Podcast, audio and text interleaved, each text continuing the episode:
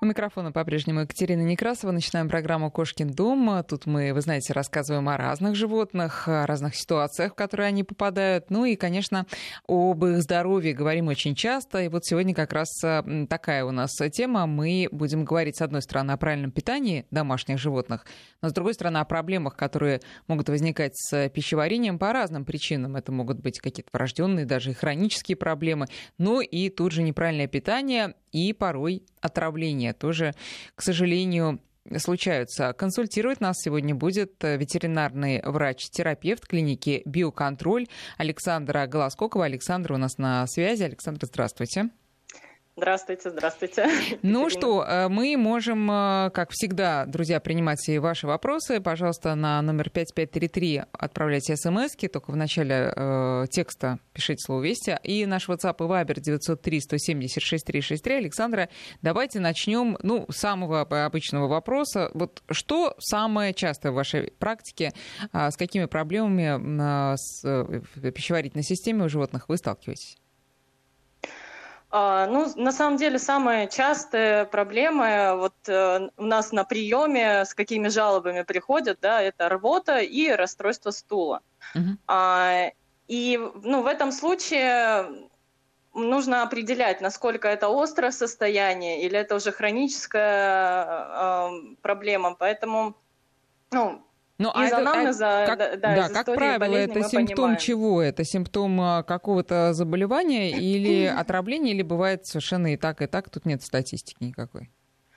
А, на самом деле здесь э, все зависит э, от э, еще сопутствующих симптомов, то есть э, рвота как таковая там или расстройство стула, они могут быть однократные э, и никак, э, в принципе, не мешать качеству жизни животного, да, а, но может сопровождаться, например, отказом от корма. То есть mm-hmm. здесь уже какая-то проблема более серьезная.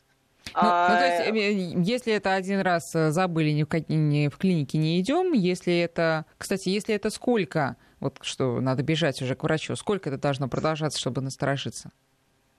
А, на самом деле, ну, если это в течение дня несколько раз, то есть, э, ну, есть такие прям многократные рвоты, да, то есть одна за другой, не прекращающиеся, или э, там собака, например, поела, э, ее стошнило, она там походила, ее еще раз стошнило, там попила воды, после воды ее стошнило, то есть, ну, вот это вот уже повод для того, чтобы обратиться в клинику. Mm-hmm. Если бывают такие случаи, когда собака поела, а, ее стошнило, она доела то, что то, чем ее стошнило, и все как бы собака все э, стало хорошо.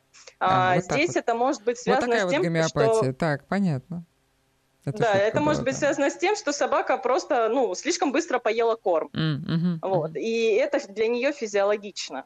Э, сразу э, многие такие гиперответственные хозяин, хозяева, хотя, может, это и правильно, хватаются за что-то типа а, энтеросгеля или каких-то других препаратов, а, таких сорбентов. Правильно ли это? Угу. Советуете ли вы такое?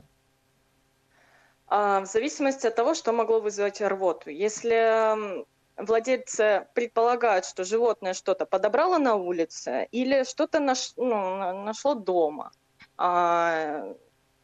и в этом случае, в принципе, однократная дача сорбентов, если вы видите, что на него есть положительная динамика, ну, здесь имеет смысл. Mm-hmm. А, то есть можно попробовать один раз дать, но если, например, у, у там, собаки, у кошки неукротимая рвота, бессмысленно давать что-то внутрь. Это все равно окажется снаружи. Понятно. Поэтому, да, Понятно, да. Но, э, давайте вот э, действительно самое, наверное, пугающее для владельцев это отравление, уличное отравление. Вот uh-huh. прям хочется сразу эту тему обсудить. Во-первых, Александра, насколько это сейчас распространено? Я имею в виду, ну, какие-то злоумышленные действия. То есть вот э, может быть, это сложно врачу э, понять все-таки, что же было причиной, а вдруг вы, тем угу. не менее, четко можете определить, что вот собака отравилась именно какими-то э, там приманками отравленными, какими-то ловушками, ядами, которые разбрасываются ну, понятно, кем преступниками будем ага, э, прямо да, говорить, да, да с целью, ага. вот, я не знаю, там, это же сложно представить эти цели, безумные совершенно, но знаю, что такое бывает. Часто ли это? А, ну, на самом деле, в моей практике, да, а, это не такая частая проблема.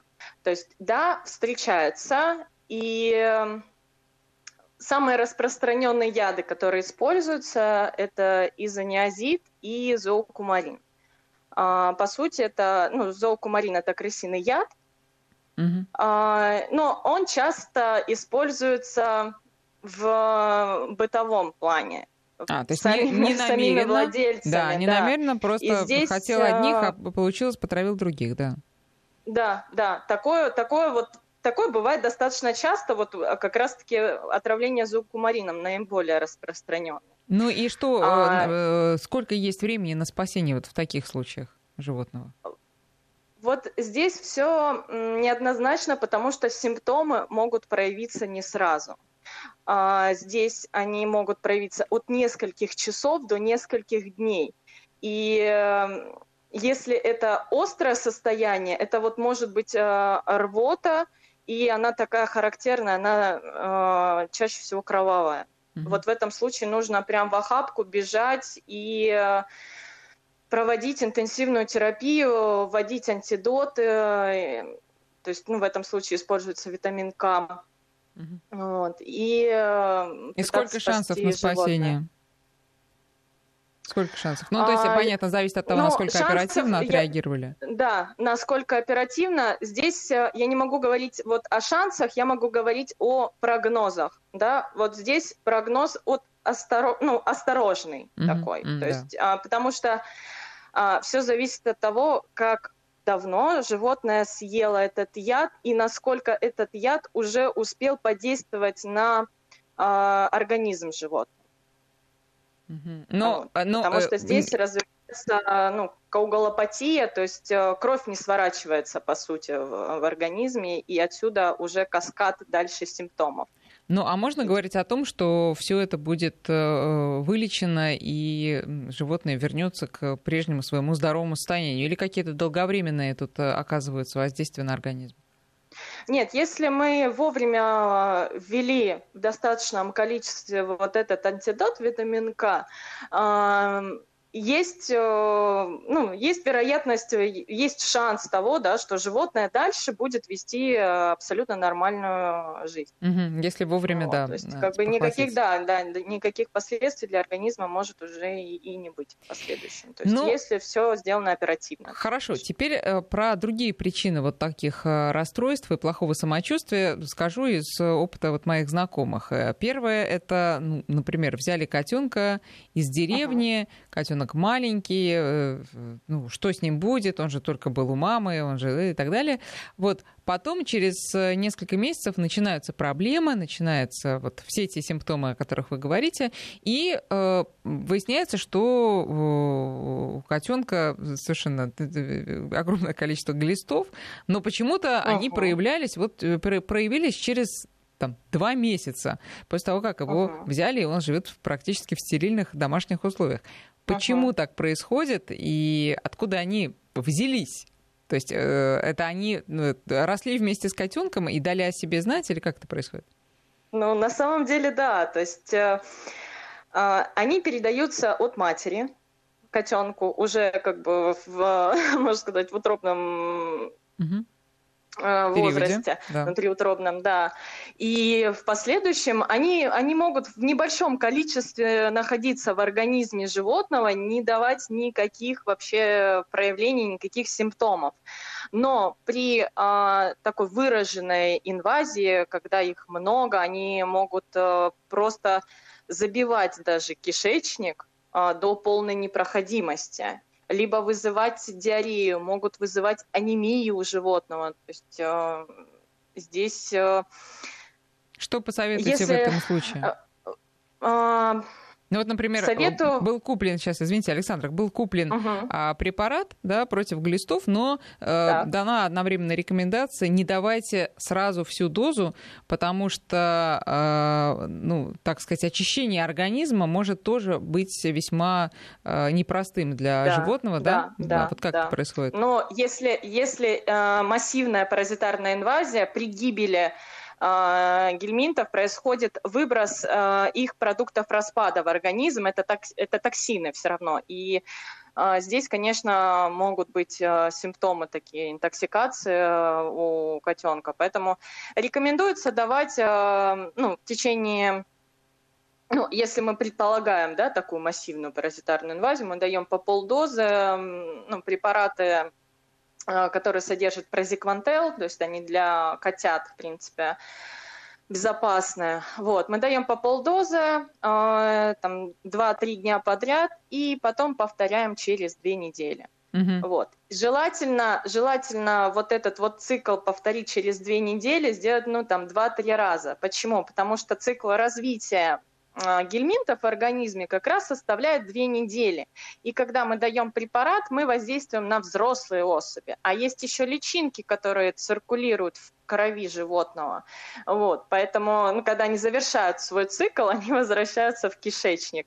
Вот, и там превращаются в половозрелые особи. И для этого и у нас нужна вот снова это... животное, да. Да, и для этого нужна повторная профилактика. Да. Но да, двух да. раз достаточно. А, в принципе, да, то есть, э, ну, стандартная как бы обработка это вот двукратно и дальше до возраста 6 а, месяцев проводить ежемесячную обработку. Mm. Потом каждые три месяца в качестве профилактики. Понятно. Хорошо. Теперь э, вот мы говорим про интоксикацию, про яды, uh-huh. яды настоящие, да, которые животное может случайно uh-huh. съесть. Но, э, как известно, и даже самая безобидная для нас еда тоже может оказаться губительной для животного и представлять собой да. яд. О чем мы да. э, говорим вот в таких случаях? Что для кого является ядом? А, Здесь есть э, несколько продуктов, их на самом деле не так много, и запомнить их достаточно просто. А, что нельзя давать, ну, здесь вот больше мы делаем уклон на собак, потому что вот, к сожалению, у них вот прям есть эм, продукты, которые мы категорически нельзя давать. А, первое – это виноград и изюм. То есть вот вот этот продукт, он вызывает острое повреждение почек у собак, вплоть до летального исхода. Угу. Даже если мы вовремя обратились в клинику, здесь э, тоже прогноз у нас очень-очень осторожный. Потому что, вот, эм, к сожалению... А почему это так а, действует? Что...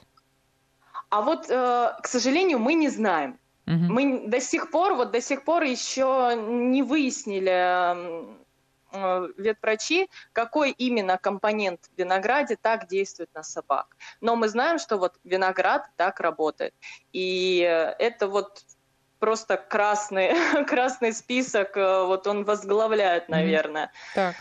А, а вообще ягоды, ну вот, например, э, был у меня грех, кормила однажды собаку малиной. Почему? Потому что лопал э, за обе щеки, понимаете? А угу, боюсь, что угу. это тоже не совсем правильно.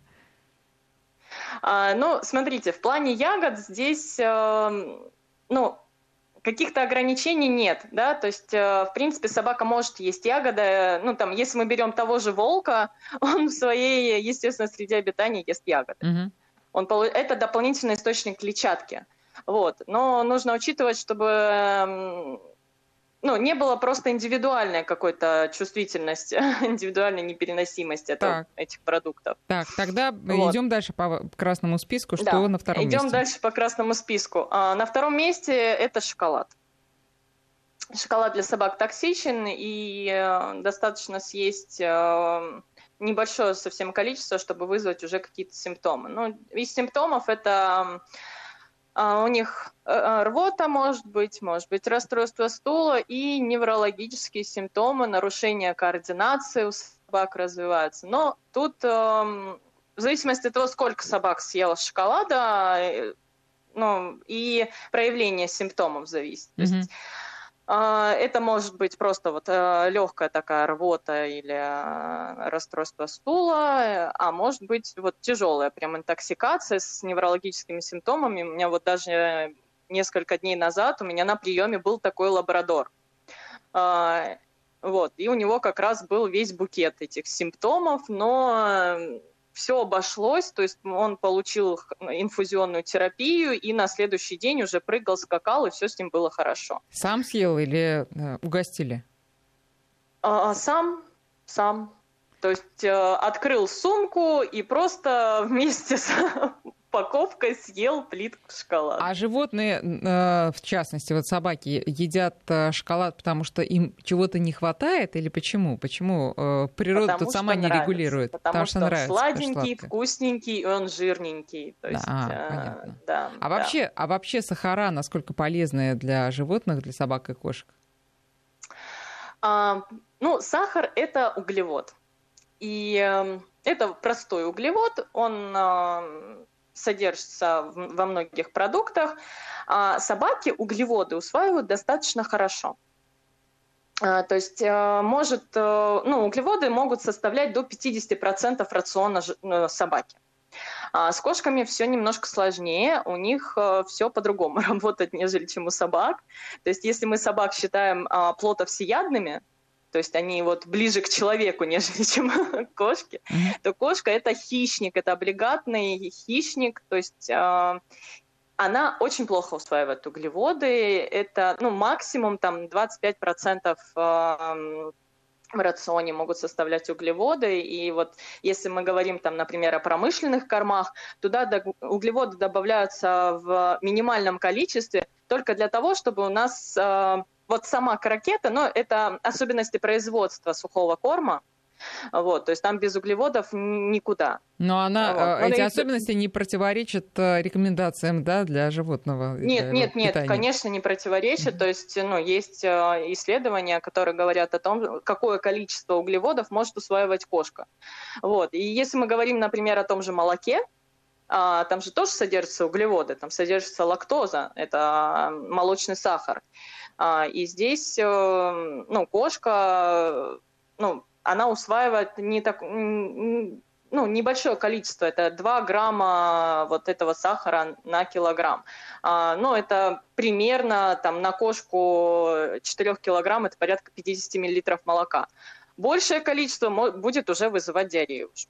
Ну, это вы меня успокоили, потому что когда я очередной пакетик открываю для своего кота, я переживаю, ну как же ты, друг, без э, углеводов ты живешь? Э, вот э, тяжело же все время. Они ему не нужны. А они не нужны, это очень хорошо. Да. А, так, вот тут еще из Сыктывкара спрашивают по поводу а, тоже еды для кота. Все-таки uh-huh. извечный вопрос, Александра, специальный корм или обычная еда?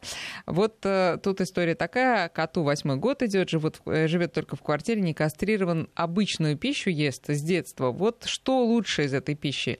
Мясо птицы, рыбу или говядину, баранину или свинину. Какие разносолы это для вашего кота, Александр? Да, вот. И, Нам бы э, так питаться. И, да, вот, вот именно, да. И не стоит ли переходить на специальные корма? А, ну, смотрите, а, если натуральный рацион сбалансирован, в нем нет ничего плохого. Да? Это даже иногда лучше, чем промышленный корм в плане поедаемости животным. Да? Mm-hmm. То есть ну, на, на вкусовая привлекательность а, натуральных рационов а, зачастую намного выше, чем промышленных кормов. Но здесь все должно быть сбалансировано. И сбалансировать рацион может ведь только диетолог.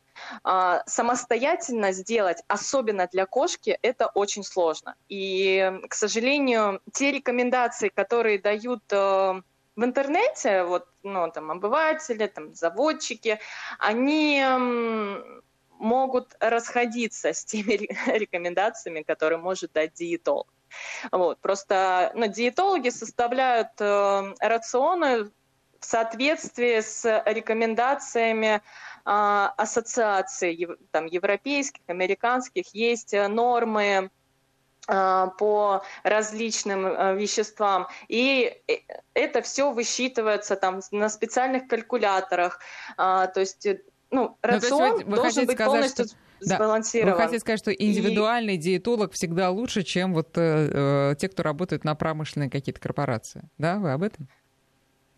А, ну, смотрите, в плане промышленных корпораций они же тоже работают по, по нормам, а, да. по, ну, ну, есть, ну, есть федерации, да, нормам, которые да. составляют вот какие-то ну, как, а, определенные нормы, и они не, ну, не должны отступать от этих норм. Угу. Вот, поэтому разницы на самом деле промышленный корм или натуральный рацион никакой нет.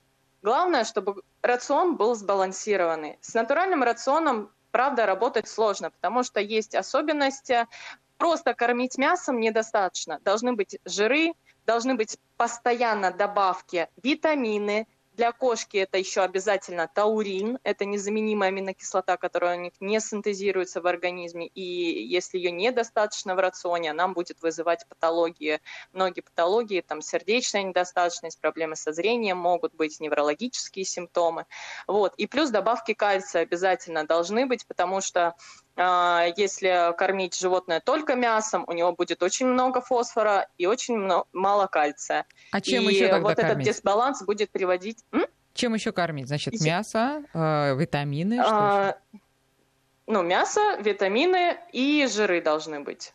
Э, и минеральные, ну, как бы э, минеральные добавки. Ну, жиры, вот жиры в виде чего? Ну, например, а, яйца можно ли давать? Можно ли давать? Можно, можно давать яйца, можно давать молочные продукты, можно давать, ну, если мы говорим о молочных, это, ну, лучше брать кисломолочные продукты, а, творог, э, там, кефир, э, йогурт э, без добавок, соответственно. Mm. Рыба, мясо. На самом деле, а источников может быть... Рыбу можно, Рыбу можно, а, но здесь э, тоже есть свои нюансы, потому что рыба на постоянной основе тоже может вызывать ряд патологий, поэтому здесь все должно быть сбалансировано. Mm-hmm. И, ну, есть определенные, даже вот если мы берем мясо, а, не каждое мясо, да, не, ну вот просто говядина, да, но это очень обобщенное такое слово, а, потому что разные части говядины имеют разную пищевую ценность. То есть если мы возьмем вырезку, там будет очень много белка, но там мало жира. Для кошек жир очень важен. А если мы возьмем, например, эм, там, я не знаю, какую-нибудь э, реберную часть, э, там будет много жира, но там мало белка. Вот, поэтому там надо брать что-то среднее. Ну, либо в зависимости от того, что нам нужно, ну, какой, какая цель э, у нас такого натурального рациона, то есть чтобы животное там сбрасывало вес, или чтобы оно набирало вес, или есть там какие-то проблемы с почками, или есть проблемы с печенью. нам, ну, то есть, правда, нюансов очень-очень много, и просто самому, ну, самостоятельно вот обывателю, владельцу животного составить рацион, ну, честно скажу, это невозможно сделать грамотно. Даже так. Понятно. Вот. Ну, э, да, э, потому что нюансов очень много, Тогда и нужно знать особенности возникает физиологии. вопрос. Раньше как жили домашние кошки, когда про э, ветеринарную диетологию вообще никто даже не слышал? Ну, ответ логичный. Видимо, жили не очень хорошо, судя по всему. Так. Ну, просто он, у нас сейчас все шагнуло вперед, и очень много изучено в этом вопросе. Uh-huh. И да, мне постоянно задают вопрос, а вот у меня кошка же в деревне жила, и вот всю жизнь она ела там борщ со стола и до 20 лет прожила. Ну, это прекрасно, что она удачливая кошка, прожила, так скажем. Но, скорее да. всего, она еще мышами догонялась. В общем, а, вывод делаем из ваших, Александра, слов, что для кошки э, промышленные корма более показаны, чем для собаки, потому что для кошки подобрать человеческую еду э, в правильных пропорциях э, не так просто. Сейчас мы очень, делаем очень сложно, перерыв да. на новости, потом вернемся к разговору с ветеринарным терапевтом э, Александрой Глазкоковой и, друзья, к вашим вопросам, конечно, тоже. 9.35 московское время. Мы продолжаем разговор с ветеринарным врачом Александрой Голоскоковой. Говорим мы сегодня о проблемах с желудочно-кишечным трактом у животных, о правильном питании. И, друзья, вы можете присылать свои вопросы 5533 для ваших смс наш WhatsApp и Viber 903 176 363. Просят нас продолжить э, красные списки для кошек и собак, э, списки запрещенных продуктов. Давайте, может быть, ну вот э, раз мы про кошек сейчас говорили, давайте про них поговорим и про продукты, которые им противопоказаны, а потом еще к собакам вернемся. А, так, смотрите, ну, по кошкам на самом деле здесь э, все достаточно так просто. Есть э, некоторые продукты, которые могут вызывать у них э, расстройство стула и, э, ну, токсичные и для кошек, и для собак. А, как это ни странно, я не знаю, кто кормил самыми дорогими орехами макадамия кошек и собак, кто додумался. Но действительно такой факт есть. А вот орехи макадамия, они токсичны для животных. Так, воздержимся от э, предложения э, нашим животным эти, этого блюда. Что еще? Так, есть продукт, э, который очень полезен э, для, для нас с вами, э, и он сейчас очень популярен. Это авокадо. Угу. Тоже нельзя вот. животным. Да, и у животных, конечно, он ну, зачастую вызывает тоже расстройство пищеварения. Вот. Там так, есть по... компонент, который может это, это относится и к кошкам и собакам. Что еще специфического да, да. такого, вот, например, для собак, э, что еще противопоказано? Давайте еще раз напомним э, шоколад, да? Виноград. Виноград, изюм. да, на первом месте, изюм. Что еще? Да. А, лук и чеснок. Ну и вообще а, специи, а, наверное, тоже. В а, но специи, да, а, но здесь именно лук и чеснок. Почему я акцентирую на этих продуктах внимание? Потому что в обиходе есть такое мнение, что если дать э, собаке э, там, или кошке чеснок, э, можно избавить животное от паразитов. Да, то есть раньше это использовалось как противопаразитарное такое вот средство, да, народное. Вот. Но, к сожалению, выяснилось, что этот продукт э, вызывает развитие гемолитической анемии у животных. Поэтому, но здесь есть, конечно, такой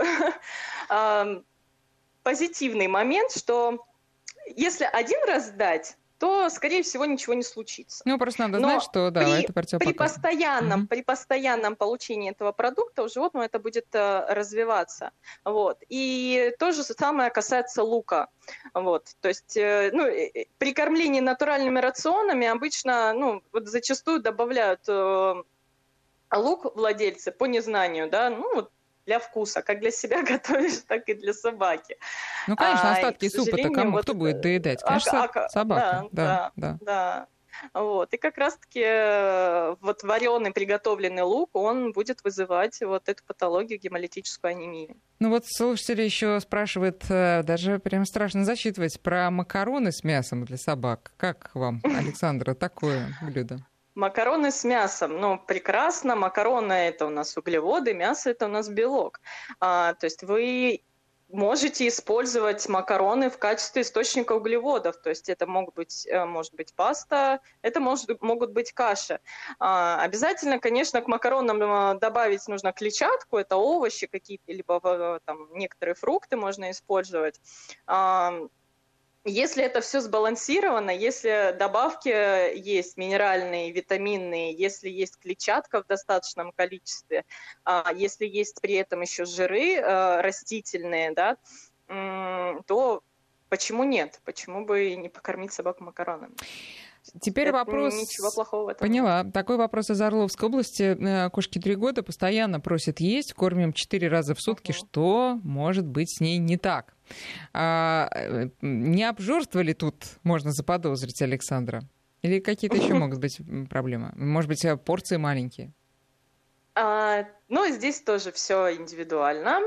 Есть у нас кошки Кошки вообще сами по себе такие космические существа, и непонятно, что у них в голове происходит. А, и у кошки... И происходит ну, ли что-либо, так рискну сказать. Так, ну происходит, происходит, конечно, не буду обижать никого. Кошка-хищник, кошка-хищник, э, который ну, в своей естественной среде обитания, она постоянно охотится, ей постоянно нужно есть.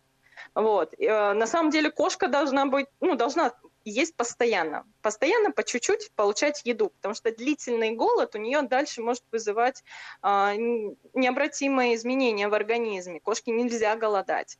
А, и если, ну, кошка может быть действительно постоянно голодная, постоянно просить еду. Просто есть кошки, которые в течение дня по чуть-чуть подъедают, а есть кошки, которые вот съедают все, что им не, пол, не положишь. То есть это здесь все индивидуально.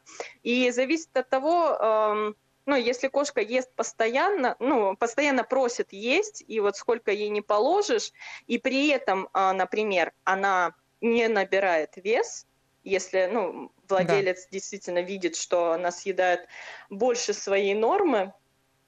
Вот. Э, Нормально то... это или плохо? Это ненормально. Это ненормально, и это уже может быть симптомом какого-то заболевания. Например, Например какого? если кошка возрастная, если кошка возрастная, и она много ест, при этом у нее есть, эм, например, ну вот снижение массы тела, при этом у нее есть эм, эм, ну, как сказать, ну, может быть повышение жажды, может быть а, какие-то сопутствующие патологии, это может быть симптомом гипертиреоза у животных. А, это что а, такое? Также гипертиреоз – это когда щитовидная железа вырабатывает слишком много гормонов. И э, эти гормоны, они повышают метаболизм у животного, и животное ну, начинает э, просто больше есть, больше худеть, ему требуется больше энергии. Угу.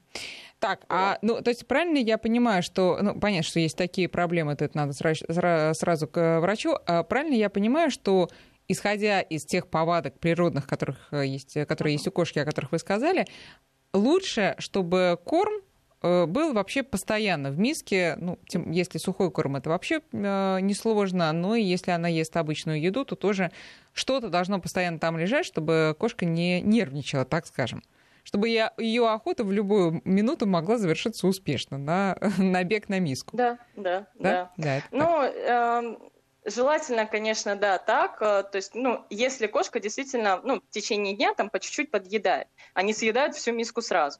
Угу. Вот. Понятно. А... Так, тут вот э, спрашивают по поводу все-таки смешивания сухого корма и э, натуральной еды. Нормально ли это? Или все-таки надо определиться тут? А если животное не проявляет никаких реакций на такое питание, оно имеет место быть. Но в это же время оно должно быть сбалансировано. И, как обычно, сбалансировать это может ветеринарный диетолог. Вот. Понятно. Но э, говорят же, что вот э, натуральные корма, они настолько большое вызывают привыкание, просто э, желудочно-кишечного тракта и вообще всей системы пищеварения, что на обычную еду уже организма как бы не хватает на правильную, правильное восприятие обычной пищи. Вы согласны с этим? А здесь э, ну, есть действительно у собак и кошек такая особенность. Они привыкают к определенному рациону. А, их организм привыкает, и он достаточно а, долго адаптируется к смене рациона. Вот. То есть, если мы смешиваем натуральный рацион и промышленный рацион на постоянной основе, организм к этому привыкнет. Угу. Но если вы сегодня дали сухой корм, а завтра дали там кашу с мясом, а, там послезавтра опять как сухой корм, а, естественно, здесь могут быть уже какие-то расстройства, потому что ну, организм а, его вот ну, ко всему э, нужна ферменты, привычка. Ну, да, да. ферменты желудочно-кишечного тракта, бактерии, они не успевают э, перестраиваться, и здесь, конечно, могут быть уже какие-то расстройства. Как вы советуете переходить э, с одного корма на другой? То есть я имею в виду, если человек решил перейти на промышленные корма, или наоборот, если решил от них отказаться и кормить а, натуральной пищей? Какой должен быть режим а, перехода? Режим перехода всегда постепенный. Э, мы рекомендуем, э, ну, чем медленнее это происходит, тем лучше для организма. Э, лучше всего это делать в течение 5-7 дней. Переход может быть в течение двух недель даже. Это вот ну, самый оптимальный такой вариант, но не у многих терпения хватает на самом деле так делать. Да.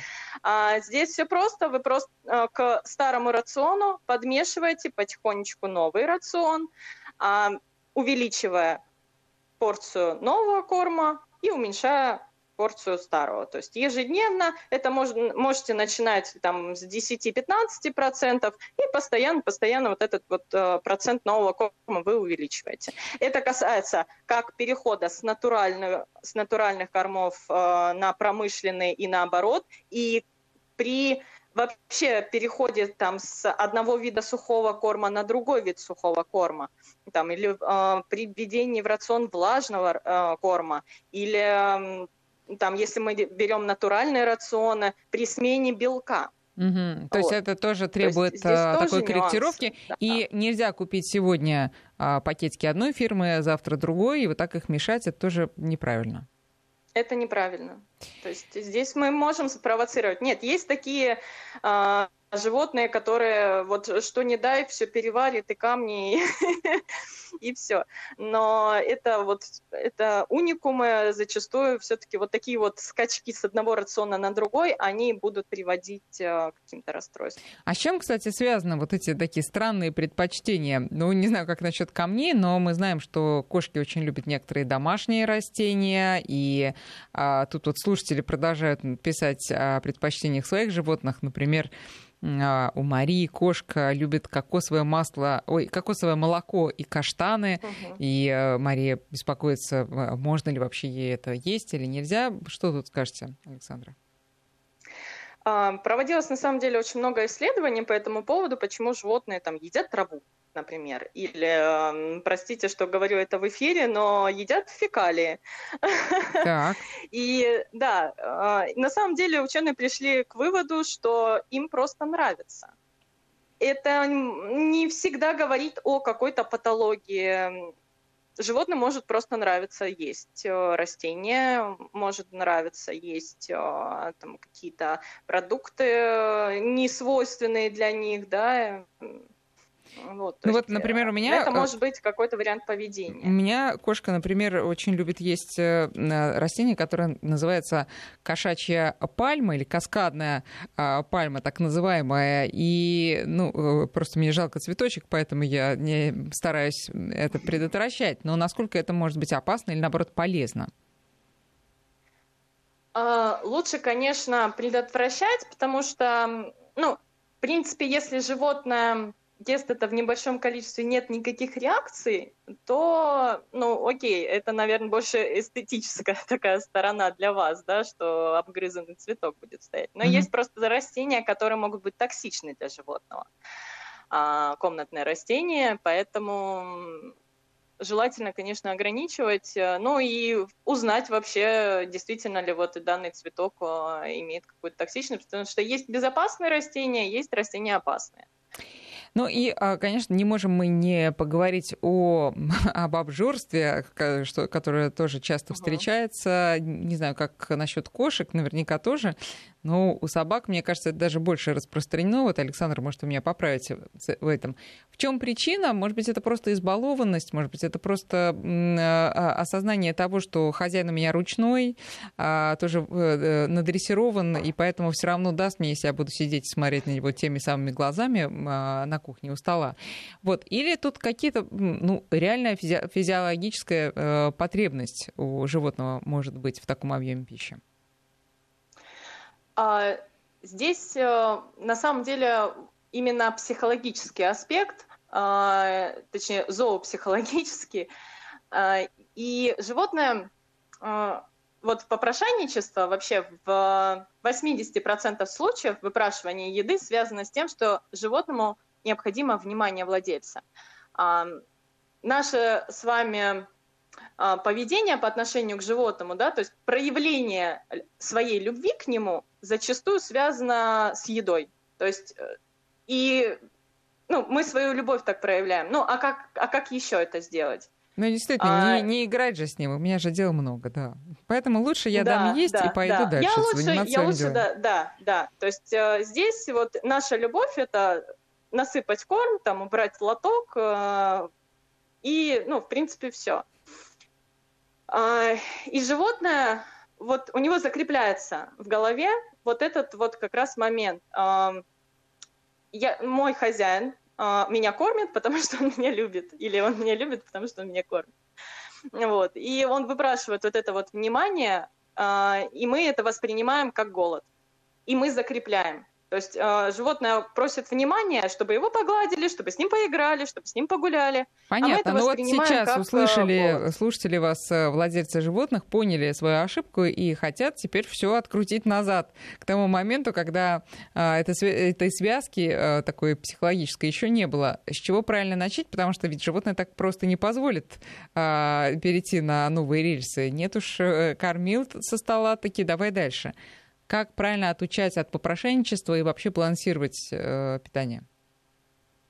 Ну, от попрошайничества очень сложно на самом деле отучить, и это долгий процесс, а, он требует терпения, потому что смотреть на голодные глаза собаки или кошки бывает э, очень Тяжело, сложно да. и невозможно, да. Поэтому, во-первых, кормление со стола. А, если животное выпрашивает что-то со стола, замените, ну, поставьте себе там, стаканчик а, с его кормом, то есть э, э, и давайте ему его корм, да, чтобы не провоцировать э, выпрашивание еды человеческой, да, mm-hmm. будем так говорить. Вот.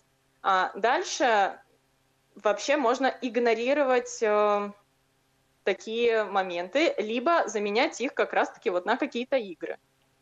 То есть э, в, в момент обеда или завтрака, если вас животное что-то выпрашивает, можно его... То есть по другой, по другой, какой, под рукой должен быть, да, не корм, а скорее мячик какой-нибудь, да, которым да, пытаться да, его отвлечь. Да, да, и постепенно, и постепенно животное будет э, а есть какие-то, именно Есть какие-то формулы, по которым можно рассчитать снижение, если собака или кошка страдает лишним вес, весом, снижение угу. а, количества корма, который мы даем ежедневно. Вот по какой схеме это стоит делать? Во-первых, нужно понимать, да, а, что привело к этому ожирению. То есть э, избыточное поступление энергии, либо э, ее сниженный расход. А, то есть все у нас здесь э, завязано на том, что животное полнеет, потому что оно не расходует поступающую энергию. Вот, либо поступающей энергии очень много. А, если причина в том, что животное получает слишком много еды, ограничить э, количество этой еды и кормить на идеальный вес животного. С промышленными кормами здесь на, очень все просто, потому что есть рекомендации.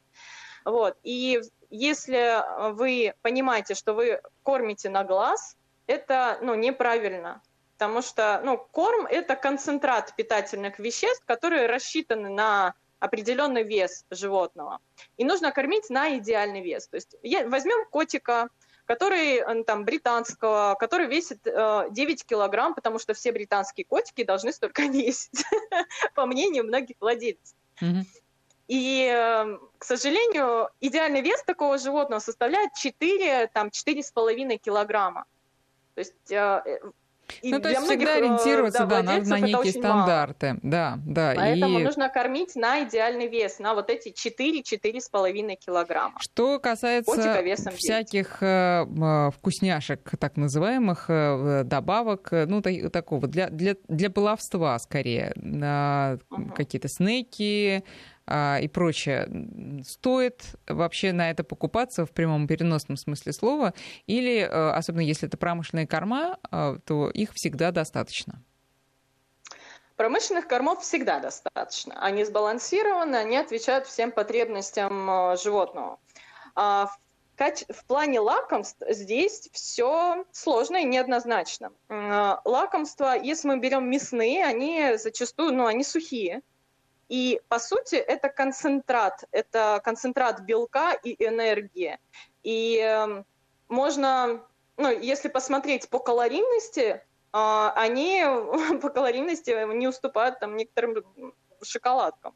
Mm-hmm. Вот, то есть это очень, очень калорийный продукт. И в избытке он э, будет, может приводить э, к набору избыточного веса у животного. Александр, вот, но... как, да, да, пожалуйста. Да, если, если это также все сбалансировано, э, если это ограничено, если это переносится животным э, нормально, то есть не вызывает никаких расстройств пищеварения, то окей. Но в качестве лакомства я бы рекомендовала все-таки использовать корм, из там, суточной порции животного. А, либо можно, ну, как безопасный да, вариант, а, для дрессировки или для поощрения, приучать изначально собаку корму в качестве лакомства, а, либо можно использовать еще овощи. Вот. А, низкокалорийные овощи. Причем не только для животных, да, ну и да, как это не грустно, но и для самих себя. Это тоже да, овощи лучшее да. лакомство. Надо к этому привыкать. Александр, да. время наше заканчивается. Спасибо вам за разговор. На связи со студией была ветеринарный врач-терапевт клиники биоконтроля Александра Голоскокова. И, друзья, на этом программа Кошкин дом на сегодня завершена. Счастливо.